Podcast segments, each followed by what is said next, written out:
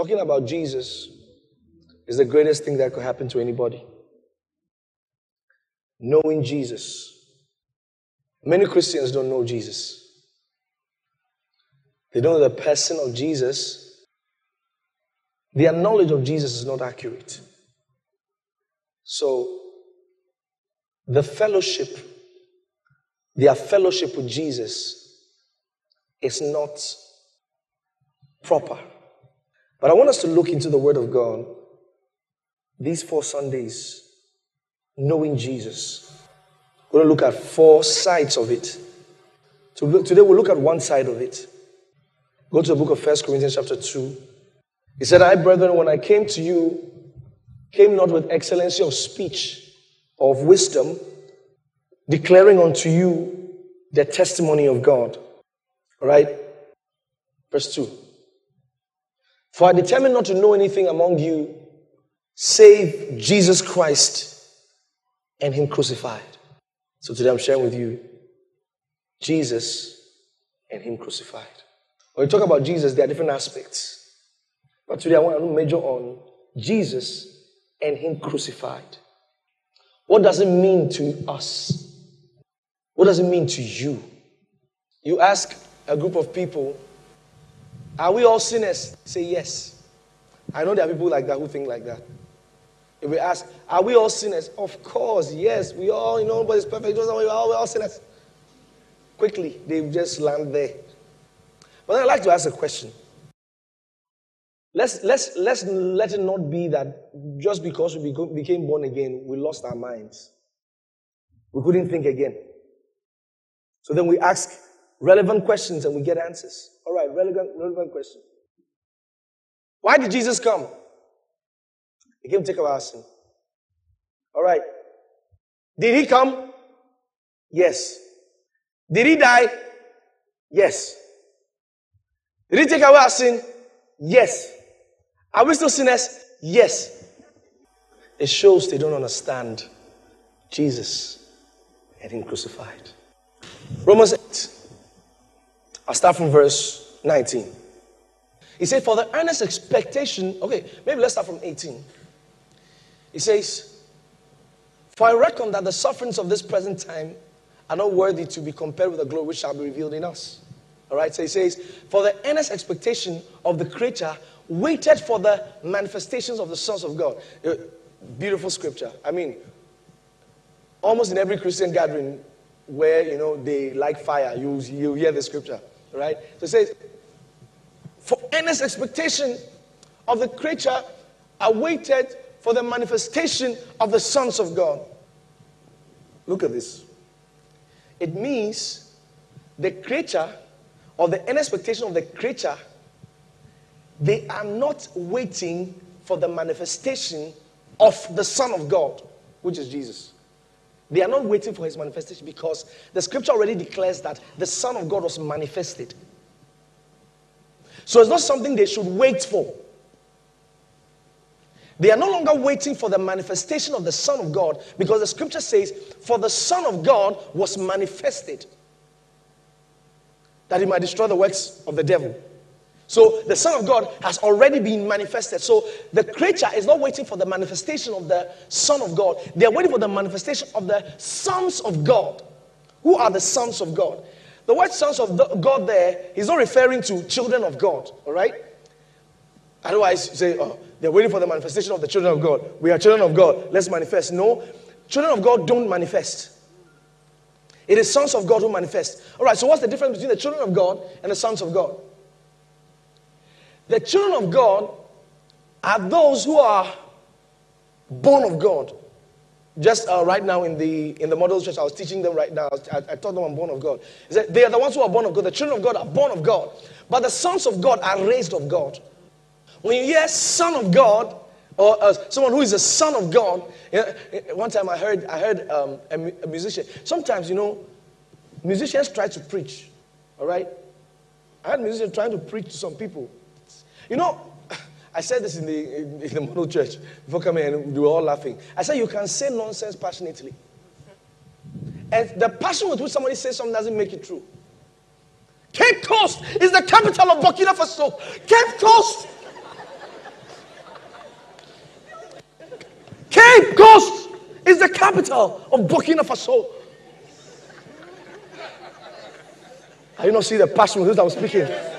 I, listen, I can easily deceive you. I said, Cape Coast is the capital of Burkina. Jesus. Passion doesn't make it true. So the fact that you're hearing nonsense from somebody doesn't make it true. The, the passion notwithstanding. Thank you, Jesus. So the dear musician was saying something. I, I like him, but study, study, study. You know, and sometimes some people take out such parallelisms in scripture and uh, try to it makes, makes no sense. And if I if I preach what he preached right now, you think, oh, this makes so much sense. It's like so beautiful. Oh, oh my God. All right, so he said, You see how we adopt children? The Bible says that we have received the spirit of adoption. That means God adopted us. He said, The way you will go to an orphanage. You don't just pick any child, you select the child. You see how it's, it's looking so nice? Like, you select the child. God didn't just pick you, He selected you. Oh. Sounds like this one. Hmm. Thank you, God, for selecting me. That's wrong. That's not scripture. That's not doctrine. You were not adopted of God. Our sonship of God, our being a child of God, is not an adoption. We are offsprings of God. I'm trying my possible best not to preach what I preach there. We are offsprings of God. You don't feel like you're an offspring of God, right? You're just thinking, ah, no, I'm an offspring of Mamias, Mami Mansa. I'm an offspring of Mami Mansa. But he said something. Go to 2 Corinthians chapter 5, verse 17. He says, Therefore, if any man be in Christ, we all know that scripture, but there's a key that links, it's two statements here. There's a key that links these two statements. And that key is what controls the, the statements. He says, Therefore, if any man be in Christ, he is a new creature. All things are passed away. Then he puts a word there that, that word is mind blowing. He said, Behold, all things have become new. So now, what's he saying? He's saying, if any man be in Christ is a new creature, all things are passed away. Behold, the word behold is the linking word. Why would he put behold? Anytime you say behold in the scripture, don't think King James is trying to talk. It's a, it's a word. The, the, its Hebrew Akim word is kaza, which means to look with the eyes of the spirit. That means when God says you are a new creature, He's not telling you look at your physical body. He said, Look with the eyes of the Spirit. This is a spiritual thing I'm talking about. Said, All things are become new. You are now a new creature in Christ Jesus. So you are not an adoption, you are not a refurbish. When you got born again, you did not change. So, oh, I'm born again, I've changed. I'm born again, I've changed. John chapter 3. It's not a change. There was a man of the Pharisees named Nicodemus, a ruler of the Jews. The same came to Jesus by night and said unto him, Rabbi, we know that thou art a teacher come from God, for no man can do these miracles that thou doest except God be with him. All right? Jesus answered and said to him, Very verily I say unto you, except a man be born again, he cannot see the kingdom of God. Except a man be born again, he cannot see the kingdom of God. Except a man be born again. So, is he talking about changing? That's the question. Is he talking about changing? Someone say, Oh, I'm born again. That's to say, I've changed my life. No, that is not being born again. That's what you are doing. You have, um, it's like school. You were a thief, you no longer a thief. That's different. Yeah, yeah, yeah.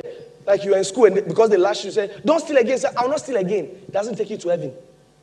This one's a different thing. When you are dealing with this, it's a different thing.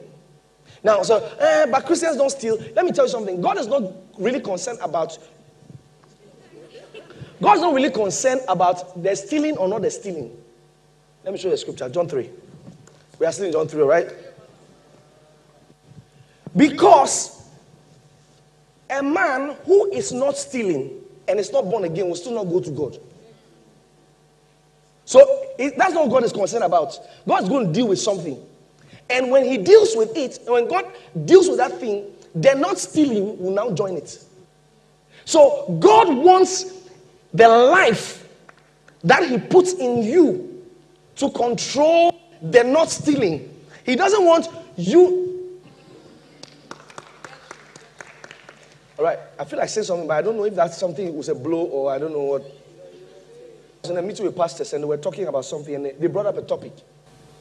So one asked me a question. He said, Sir, I'm trying to remember the question very well because the question is very dicey. If I don't quote it well, it's coming misquoted. Okay, he's talking about, let me paraphrase, all right? So we all know that that's not the exact question, but it's around that. He said that, because um, I was talking to him about, you know, some of the challenges that when you are leading young people, when the challenges come through, you say, okay, so now um, they are, how do you convince like those who are virgins to, to remain virgins, right? So like, you, you go out, you're preaching to remain virgins. So, because it looks like some people are trying to put it out of vogue that, you know, virginity is not important and all. Like, that's what the question was around. So, he was expecting me to come and say whatever he was expecting. I don't know. But this is the answer I gave you. Don't confuse virginity and purity. God is not looking for your virginity. Shabili Musati. Lift up your hand to whatever. Thank you, Father. He's not looking for it. Am I saying, don't be a virgin? It means you want to misquote me. If you say I said that, you want to misquote me right now. Because somebody's a virgin she's watching porn. Yeah. Yeah. You don't know?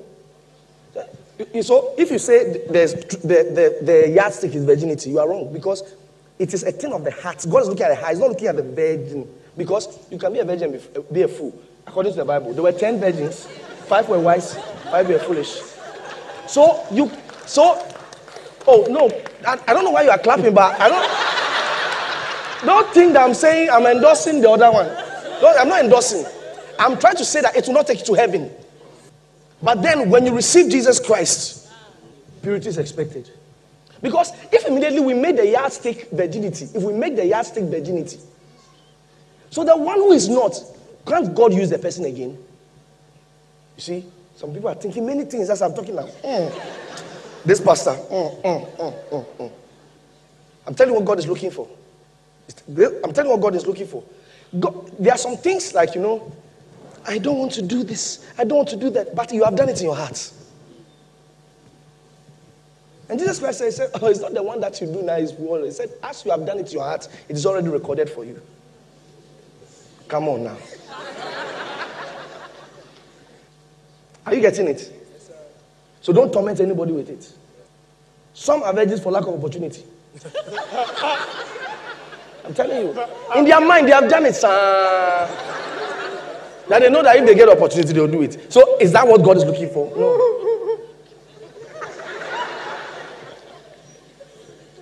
Look, the message I wanted to preach, I've not even gotten to it. I said Jesus and Him crucified. Shabila Makuski. Somebody will be thinking, hey, this pastor is telling, listen, I said, don't misquote me. What you are hearing is the gospel of Jesus Christ. What is he looking for? John chapter 3. Oh. Let's start from 18. Okay, you know, you know 16 already, so for God so loved the world that gave us because of whosoever believes him shall perish Amen. All right, so we move from there, go to verse 18. He says, He that believeth on him is not condemned. He said, He that, no, there's nothing here dealing with kind. He that believeth on him is not condemned, but he that believeth not is condemned already, because he had not believed in the name of the only begotten Son of God. So, what's causing the condemnation? He said that he did not believe in the name of the Son of God. All right, verse 19. He said, Oh God, he said, and this is the condemnation. He said, This is the condemnation. This is what is called the condemnation. He said, That light is come into the world, and men love darkness rather than light because their deeds were evil. Hold on. What's he saying? He said, This is the condemnation. He said, That light already came. He said, But men love darkness more than light so when you go out there and you see sinners and you tell them that God will judge them, you have brought the light, but they'll run away from the light because their deeds are already evil. Their deeds are evil. So we don't go out to condemn the world because that the light came is already condemnation for them. Once the light comes, he said, men rather love the darkness than the light because their deeds were evil. Because why? The light was exposing their deeds.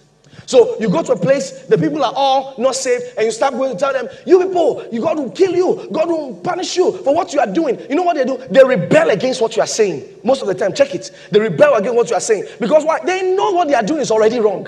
So as you're exposing the light, what's that? They are running into the darkness because their deeds are already evil. Look at verse 20.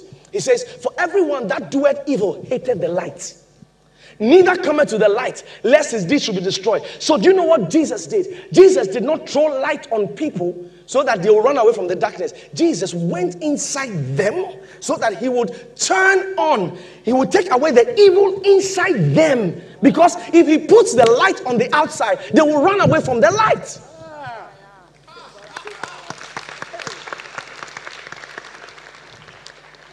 Now, let, us switch, let's switch this up. Romans chapter 8. Now I can start the message. Romans chapter 8. Now, I hope you don't misquote me on the one I said. I hope you understood. If you don't understand, see me later. Don't go and say that.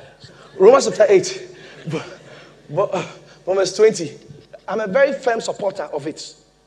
All right? I'm a very firm supporter. So, but you know, sometimes some people have already gotten involved in something already, and the spirit of it is more important. That they'll say, okay, I'm abstaining from it even though I have this kind of past. It's more important to God than you physically keeping it and you are doing nonsense. So you see what God is looking for? Looking at the heart. So let's go to verse 20. Romans chapter 8, verse 20. He said, For the creature was made subject to vanity. Oh my God. What's he saying? He said, For the creature was made subject to vanity. All right, start from verse 19. At uh, verse 19, he said, For the endless expression of the creature, he said, awaited manifestation of the sons of God. So I said, They are not awaiting the manifestation of the Son of God because the Son of God has already been manifested. But that they are rather waiting for the manifestation of the sons of God. That means the children of God that have come to maturity. That means when we come to maturity, he said that, that is what the world has been waiting for. That means the guy who is doing a bad thing, the lady who is doing that bad thing, that, you know, uh, um, the creature was made subject to vanity. You see it in verse 20. He said, all those bad things they were doing, not that they really liked it, but they were made subject to vanity. He said the creature was made subject to vanity in verse 20. What creature was made subject to vanity? Everything around. Let me tell you, mosquito was not made to suck your blood. Every insect was made to suck nectar. But the sin in the Garden of Eden now turned lion against the lamb, turned hyena against the sheep. Everything now was made subject to vanity. This is too important. Everything was now made subject to vanity. Every man was made subject to vanity. So Ecclesiastes, the preacher, Solomon said, he said, vanity upon vanity, all is vanity. That means the moment a man comes into the world, he starts from the womb to get to the tomb. The creature was made subject to vanity. All their purpose in life is swayed. So you see, everything that man is chasing after is the um, result of the vanity that the creature has been made subject to. So a man comes into the world and all his life he's working toward making money. Creature has been made subject to vanity. Creature has been made subject to vanity. I say, ah, Pastor, if you don't have money, what do they do? They don't spend money in heaven. For you to know that it's not the most important thing. They work on it in heaven. Street of gold. They walk on it in heaven. Money exists in the mind of the poor. I said, take the money from the rich and the poor, take it from them and go and put them in another land. Come back after 10 years, the rich will still be rich. Money is a deception. Jesus Christ called the deceitfulness of riches. Am I saying money is not important? Money is very important. No, so I, I want you to understand what I'm saying. Money is important, but money cannot be the reason for your living. Money is supposed to be a tool for purpose. Money is supposed to be a tool for, for purpose and not the reason for it. So, so then Timothy said, he said, for the love of money, some people say money is the root of all evil. Money is not the root of all evil. But the love of money is the root of all evil. He said, which some or which many? He said, sought after, he said, have pierced himself with many sorrows. So for the love of money, the root of all evil, which was which, which while some coveted after, they have erred from the faith. He said, and pierced themselves with many sorrows. He said, the creature was made subject to vanity. All their life, all they are thinking about is, how do I feed my children? How do I do this? That's all they live for. The creature has been made subject to vanity. Subject to vanity. Subject to vanity. The guy is depressed, and all he's thinking about is drinking. Why? He's drinking away his sorrow. The creature has been made subject to vanity. There is a, there's a vacuum in his heart. He's trying to fill it with something. He's filling it with having multiple girlfriends and having multiple sex. That's what he's trying to fill the vacuum with. The creature has been made subject to vanity. That man, you know, he wants a good life, but he thinks a good life is, is, is by joining the, the, the, the cults so that he can have some power. There's a vacuum in his heart. The creature is made subject to vanity. When you see all the sin that is going on in the world, all the wickedness that's going on in the world, the creature has been made subject to vanity. The word subjects, that means they cannot help themselves. That is what Paul was saying when he said, Oh, wretched man that I am, who shall release me from this bondage of sin? You know, some people quote it and say, oh, that means Paul was saying all of us. No, that's not the scripture. That's, that's not the, the, the, the end of that scripture. That was, that was poetry. We don't read it. So you need to read the context of the writing to understand what he was saying. It was poetry. He was saying, oh, wretched man that I am, who shall release me? I think Romans chapter 7. Romans chapter 7. Go to Romans chapter 7. So I, I don't quote out context. Yes. We'll start from verse 20, from verse 22. For I delight in the law after the inward man. Right? He's saying that I delight. Said, inside me, I want to do the right thing. Inside me, I delight inside me. Inside me. Now, for, for, for some of us who had a certain kind of background before we got born again, we understand this very well. Even though people saw us as the chili papas, all right? No, people saw us as the chili papas. We are the ones who received most letters in secondary school. You know what it means to receive most letters in, in secondary school? I'm the star. And one letter is from Princess from Achimota. One is from Vivian from Kosek. One is from Anita from Rossis. And they are writing to me. They're almost short from me. They, they, they, they keep on calling me. They keep on calling me.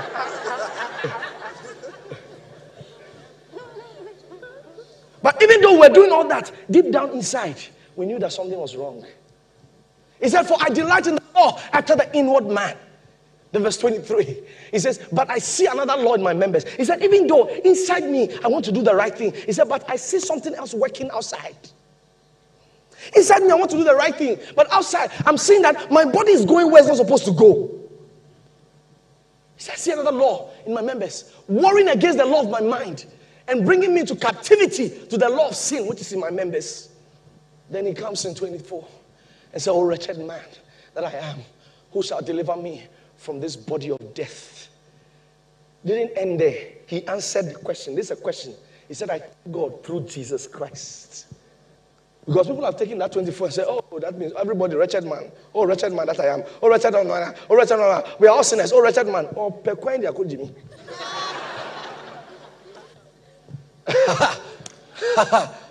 oh, Lord. Oh Lord. He said the creature was made subject to vanity. The word vanity is coming from a Greek word mataiotis, which means the creature lost their purpose. Every creature lost their purpose. How do we find the creature's purpose? How do we know the creature's purpose? Colossians chapter 1. Everything that was created, what is its purpose? Everything that was made, what was its purpose? The creature was made subject to vanity. All right, let's start from verse 14. Mm, 13, 12. All right, this one will do. Giving thanks unto the Father, which has made us meet to be partakers of the inheritance of the saints in the light.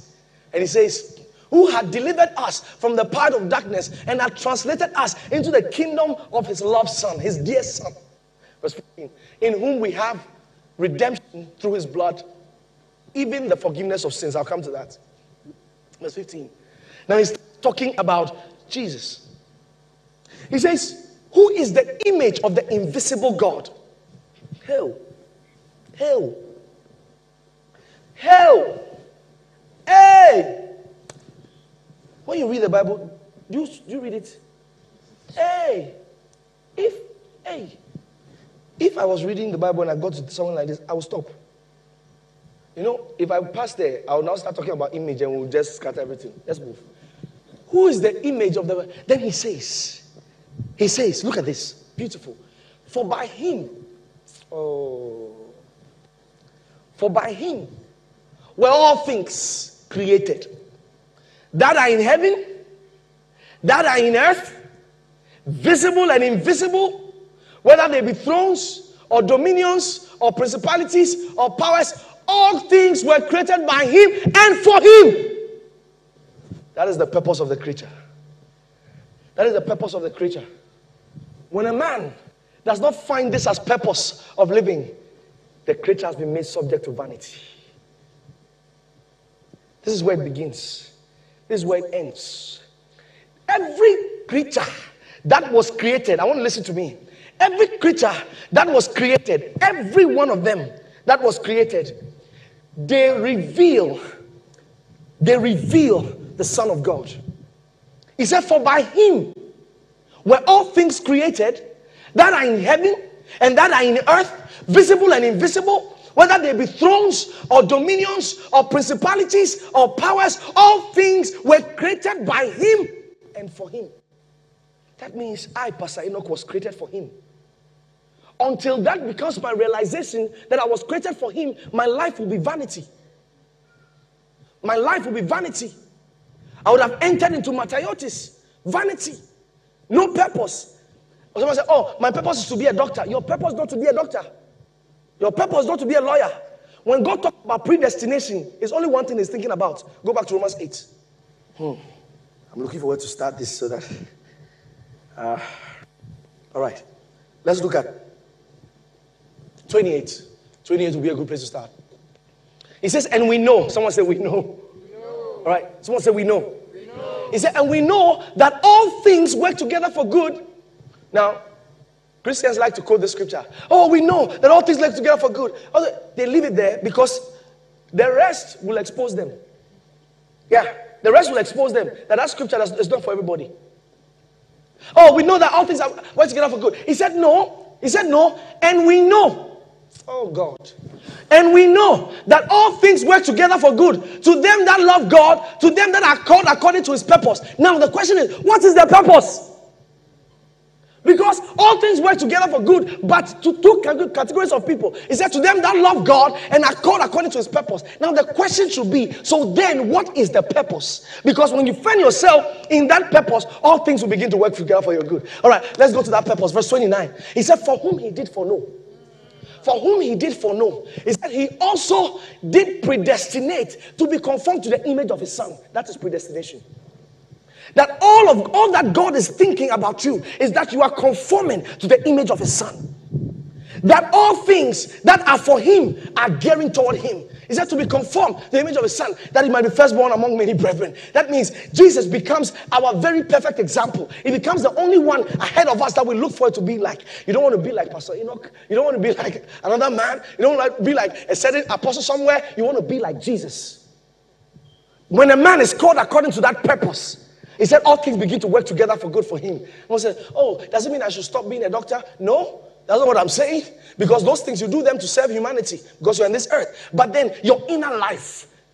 So you see, you, you, know, you are not now a doctor who has a religion. You are Christ in a hospital.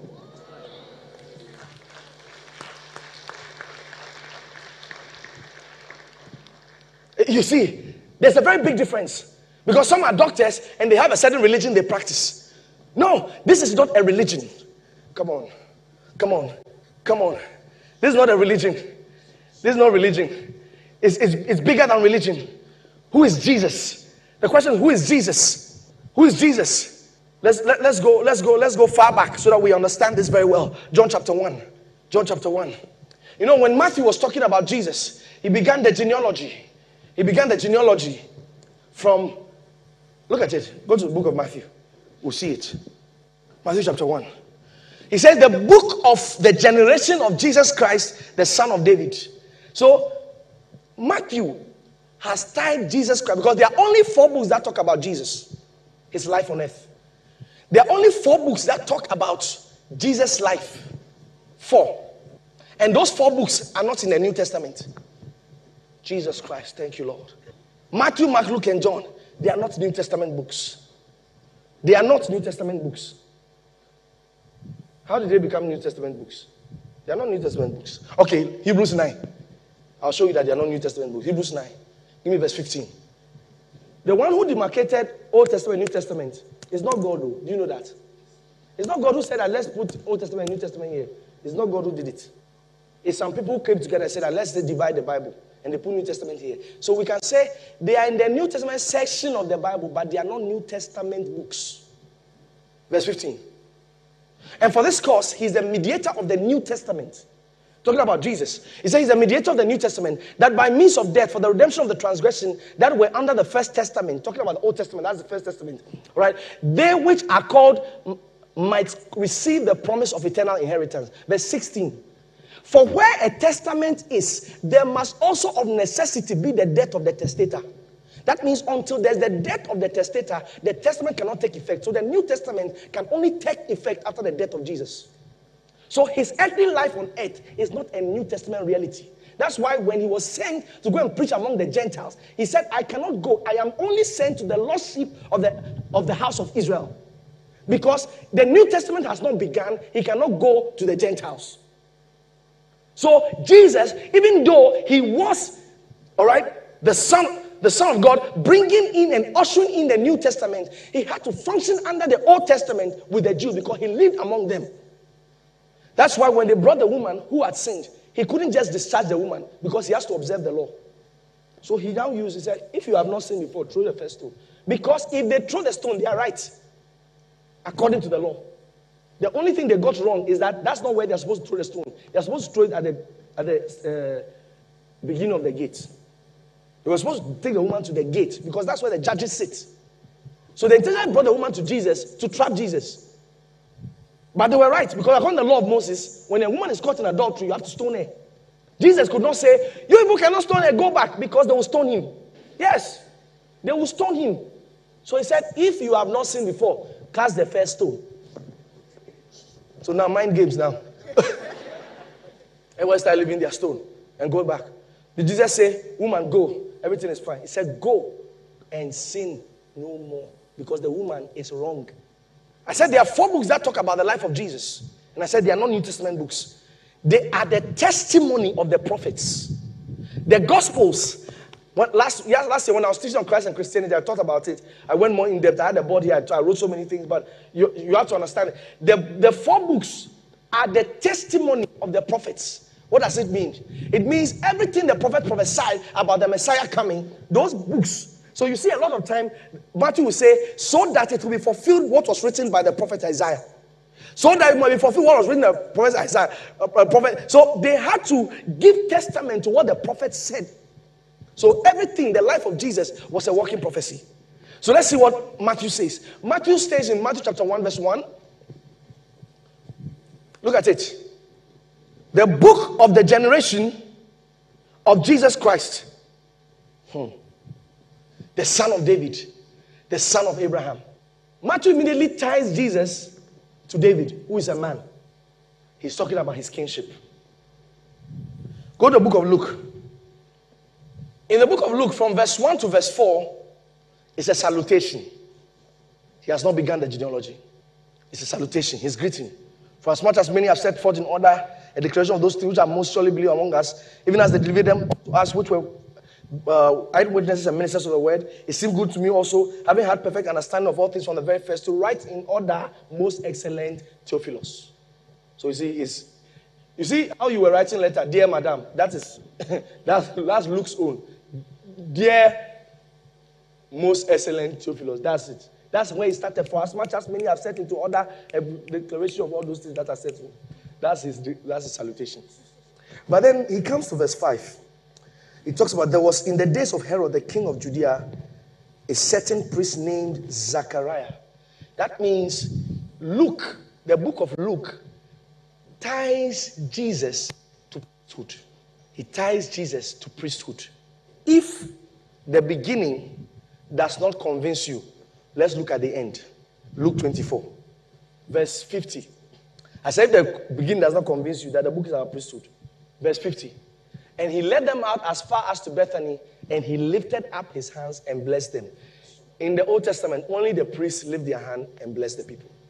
So Luke ties Jesus to priesthood. The only person who appeared on the scene and ties Jesus with no earthly man, John. In the beginning was the Word, and the Word was with God, and the Word was God. I want to finish talking about Jesus in this light, and let's see something. You see this scripture? I'm sure many of you have heard this before. There was a meeting in heaven. They said, Who died? Who go? And God was there. Jesus was there. The angels were there. Abraham was there. Isaac. Jacob. All of them have gathered in the heavenly parliament. And they're all waiting. Who go? Who go? Who die? Then Jesus said, I will go. Ladies and gentlemen, if that happened, that was a spiritual fraud. It means Jesus was not a man.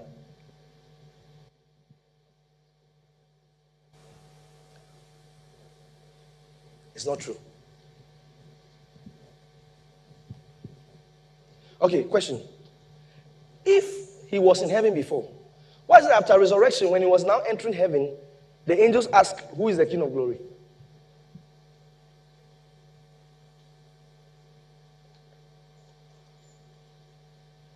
Number three, if God really asked the question, does it mean that an angel could have saved us? Now, you know, a lot of the time when we say things like this, I like to prove it with scripture. All right? We prove it with scripture. We go to look at the scriptures. Let's look at that story of the scriptures where they said, no, you know, sometimes you've had, you, the fact that you've had a lie for long doesn't make it true.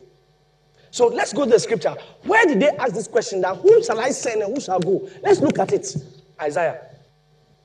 And some people's argument is that it's probably messianic. It's not messianic. You see the story there. The, the stories that are messianic, you can see them. All right. whom shall I send? And whom shall go? Then Jesus came out. I will go. Isaiah chapter 6. Let's start from verse 1. So we read it in context. In the year that King Uzziah died, I saw, who is, who is the I? Isaiah. All right? I saw the Lord sitting upon a throne, high and lifted up, and his train filled the temple. Verse 2. Above it stood the seraphims. Each one had six wings. With twain he covered his face, and with twain he covered his feet, and with twain he did fly. Eh. and one cried unto another and said, Holy, holy is the Lord of hosts. The whole earth is full of his glory. Verse 4. And the post of the door moved at the voice of him that cried, and the house was filled with smoke. Verse 5. Then I said, Woe is me, I am undone. Who is the person talking here? Oh, you all going to school now. Right? Because if, let me tell you, if this voice is Jesus, that means Jesus is declaring that he has sinned. Then said I, Woe is me, for I am undone. Okay, maybe you don't understand I am undone. Give me an NIV. So that you think that I'm undone doesn't mean you have not dressed or something. So give me NIV. Let's, let's look at it. Woe to me, I cried. I am ruined, for I am a man of unclean lips. Go back to King James. That will also immediately contradict what Peter said that he was tempted at all forms, yet he knew no sin. If Jesus said this, it will contradict that. Paul too said that he knew, uh, uh, him who knew no sin was now made sin for us. Okay. Then John too said, in him was no sin. So it will contradict the three. So this one, do we all agree that this voice here is not Jesus? Do we all agree? Let's continue. I'm a man of unclean lips, and I dwell in the midst of a people of unclean lips, for my eyes have seen the King, the Lord of hosts. Verse 6. Then flew one of the seraphims unto me, having a live coal in his hand, which he had taken with the tongues from off the altar. Verse 7. And he laid it upon my mouth and said, Lo, this hath touched thy lips, and thy iniquity is taken away, and thy sin purged. Verse 8. And I also heard the voice of the Lord saying, Whom shall I send? And who will go for us? Then I said, I, here am I, send me. Yapon. That is not Jesus. That is not Jesus. How will God take a grown Jesus, turn him into a small baby, and put him in a woman's womb? What kind of movie is that? But then, if you want to know the truth of what happened, John gave us the truth. John chapter 1, verse 14. And the word was made flesh. So this was not a man turning, it was the word.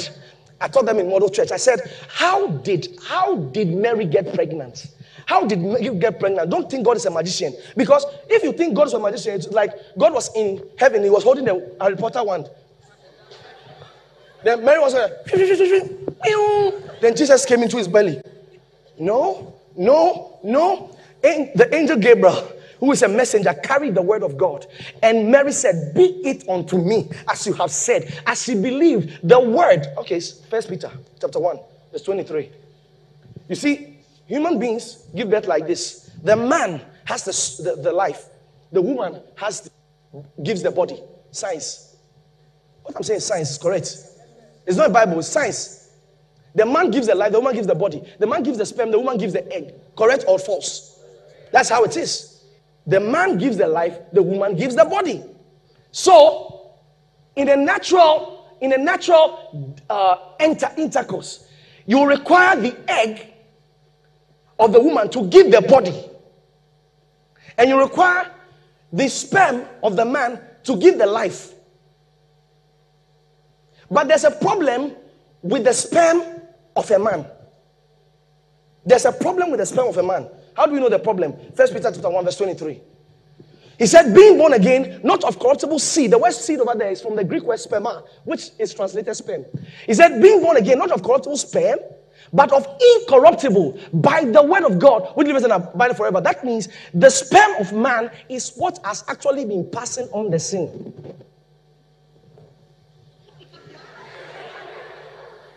So when God wanted Jesus to come without sin, he needed a woman, he didn't need a man.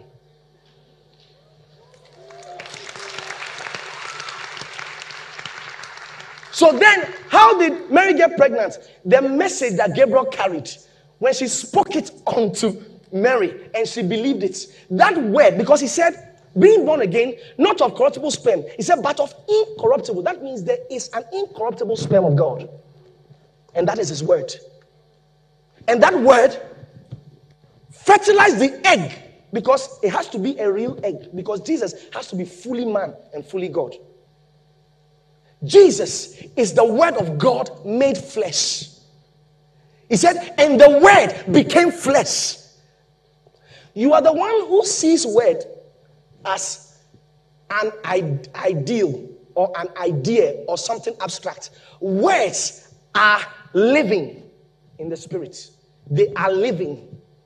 He is not words, He is the very word of God. Genesis chapter 1. Genesis chapter 1. Someone's argument is what about when God said, Let us make man in our own image? Who was he talking to? Let us. Good argument. In the beginning, God created the heavens and the earth. The word God over there, the Hebrew word used here is Elohim. And always remember this, all right? If you are if you're a member of this church, I'm sure you know this already. In Hebrew, anytime you see the im, im, im, what does it show? Anytime you see im, I've taught you this thing. I am. It means what? Plural. Cherubim. Seraphim. What is Merim? Plural. So the word used here is Elohim. So some Christians say Jehovah Elohim. There's nothing like that. Elohim is plural form of God. So in Genesis chapter 1, verse 1, he combines all of them together and says Elohim. Then from verse 2, he now starts separating them. Verse 2, he now starts separating. and the earth was out form and void, and darkness was upon the face of the deep, and the Spirit of God, first one to be separated, moved upon the face of the waters. Verse 3, and God, Jehovah, said the word. And that was the modus operandi of, of, of creation. Now, now, now, now, now, now. All right, you say, what about let us make man? Who and who we're making? Who and who we're making? Jesus is the word incarnate. He is God's word made flesh. He is God's word made flesh. I was telling them in the pastor's camp. I said, All things were made for him. All things were made, they were created for him. Let me tell you, let me tell you, the reason why, I told them, and they were all laughing. I said, The reason why God made the river, if He doesn't make the river, you will not understand the river of life. He's the river of life, He's the system of living water. Why didn't He say, I'm the aquila of, of life? No, no, ask yourself, why didn't He say, I'm the aquila of life? Because aquila is only eaten and made by the airways. Why didn't He say, I'm the fufu of life? Because he knows that. Why didn't he say, I'm the eba of life? Because only Nigerians. He chose bread because all nations in the world eat bread.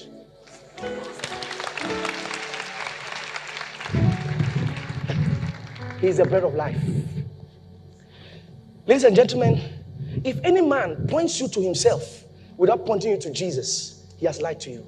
Because this, this world, everything was made by him, made through him, and made for him. Bible says that he holds everything by the word of his power. He upholds all things by the word of his power. This world, this earth, this earth. Do you know how long it took scientists let me tell you something. Do you know how it took long time for, for them to realize that the earth was actually a sphere and it was hanging in space? It took them so long. But this was revealed in the book of Job. That the earth, earth was hanging was revealed in the book of Job. And Job was one of the first books to be ever written. Everything mirrors Jesus. Everything mirrors Jesus. When you understand this, you understand that He's God. He's, you know, Come on. Do you understand what his crucifixion meant for us? First Corinthians chapter 1. First Corinthians chapter 1. End with this.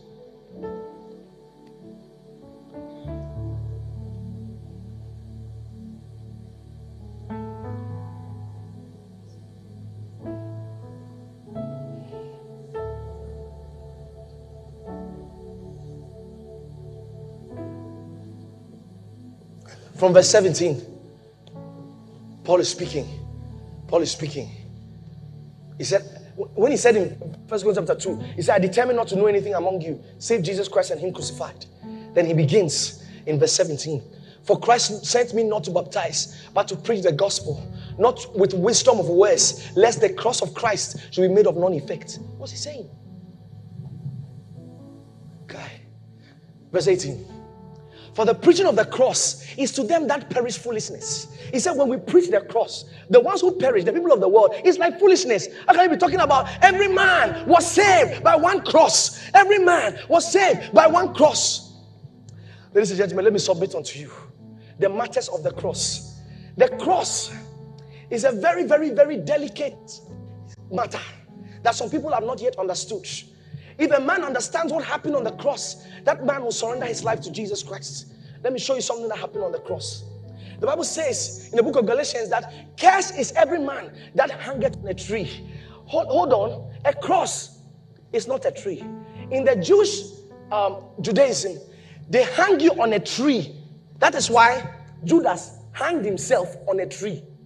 So that scripture did not necessarily mean cross. Cursed is every man that hangeth on a tree. But hold on. A tree is made by God. A cross is made by man. That means, oh, come on. I don't know if you caught it already. A tree is made by God, but a man takes what God has made and makes a cross out of it, out of the same tree. That means the crucifixion of Jesus Christ was God and man crucified him.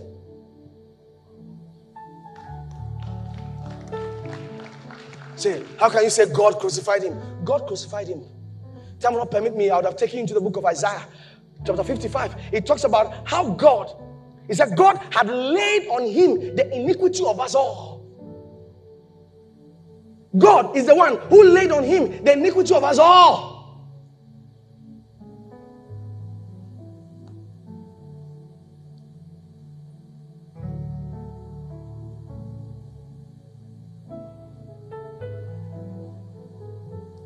How did man crucify him? Peter said it. He said, Had they known, they would not have crucified the Lord of glory. So that crucifixion was both God nailing him and man nailing him. Why did God have to nail him? Because of justice. He is a God of justice. Don't think that when Jesus said, Eloi, Eloi, lama sabachthani, don't think that when Jesus when, when, when Jesus said it, don't think God intentionally just left, say, I'm going, I'll come back later. No, that's not what's happening. Truly, our sin was laid on his spirit, and God is holy and does not look upon sin. God had to crucify him for us. His crucifixion meant three major things. Time will not permit me to go into other scriptures. Three major things. Number one, he died for us, which means substitution. Write it down.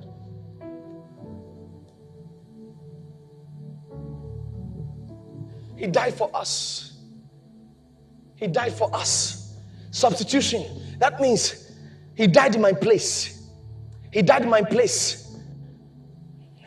I said, some people come together and say, Oh, oh, this is the story of salvation. That God, Jesus, was in the boat. Then I was sinking, and He drew me and put me inside the boat. I'm saved. That is not the story of salvation. That's not the story of salvation.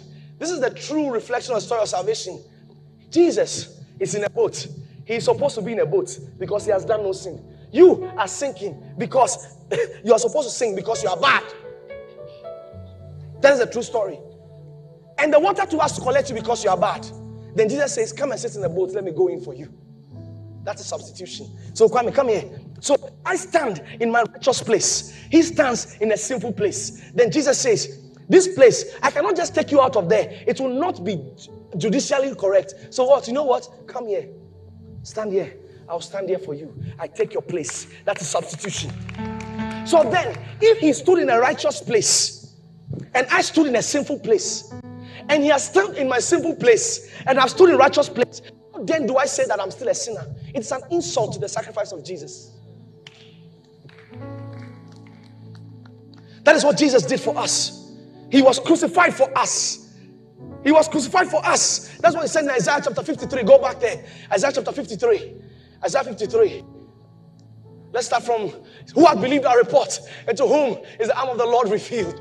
Ah, for he shall grow up before him as a tender plant and as a root out of dry ground. He had no form nor comeliness. When we shall see him, there's no beauty that we should desire him. He's talking of Jesus. Verse 3 He is despised and rejected of men, a man of sorrows, acquainted with grief, and we hid as it were our faces from him. He was despised and was we esteemed him not. Verse 4 Surely he had borne our griefs Oh, come on. He had our griefs. What's, what's he saying there? He has taken our griefs. It was our griefs. He took our griefs. The word griefs over there is not talking about tears. It's talking about sicknesses. He had borne our griefs. He has taken our sicknesses. That means I'm not supposed to be sick again. That sickness is not no, no longer accredited to me again. God doesn't see me as a sickle cell patient again. He had borne my sickle cell.